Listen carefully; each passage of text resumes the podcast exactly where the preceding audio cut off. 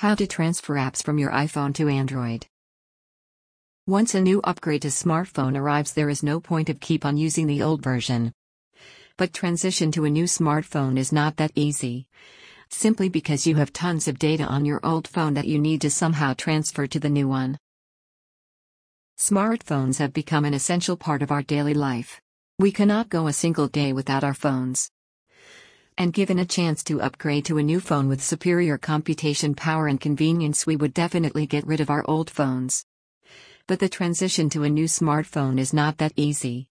Simply because you have tons of data on your old phone that you need to somehow transfer to the new one. Dot credit, photo by Tin Kuang on Unsplash. Transfer cloud based apps. While changing your phone, you might want to transfer all the gaming apps from your old iPhone to your new Android device. However, that's not possible unless it's a cloud based apps. Cloud based apps store your information on the cloud, not on your device. That is why it's easier to get all your data on your new phone, as it requires only a simply sign in. After you give your login ID and password, you should be right back at what you were doing. Some of the greatest cloud based apps include Facebook and Gmail. However, if you are switching to a Samsung device, you can do it to other non cloud based apps as well.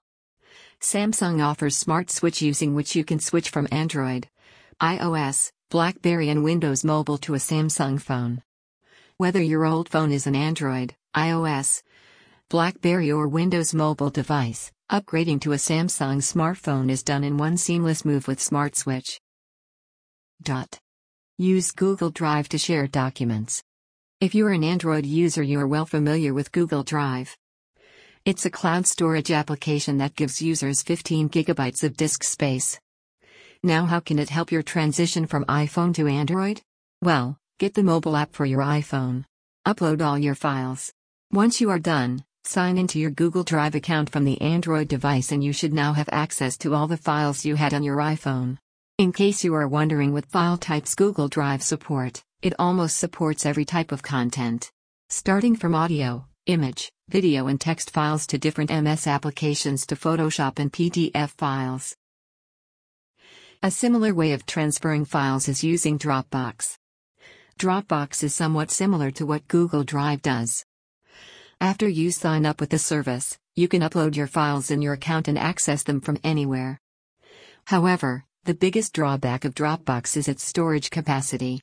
It only offers 2 GB of storage capacity whereas Google Drive offers storage 7 times that amount.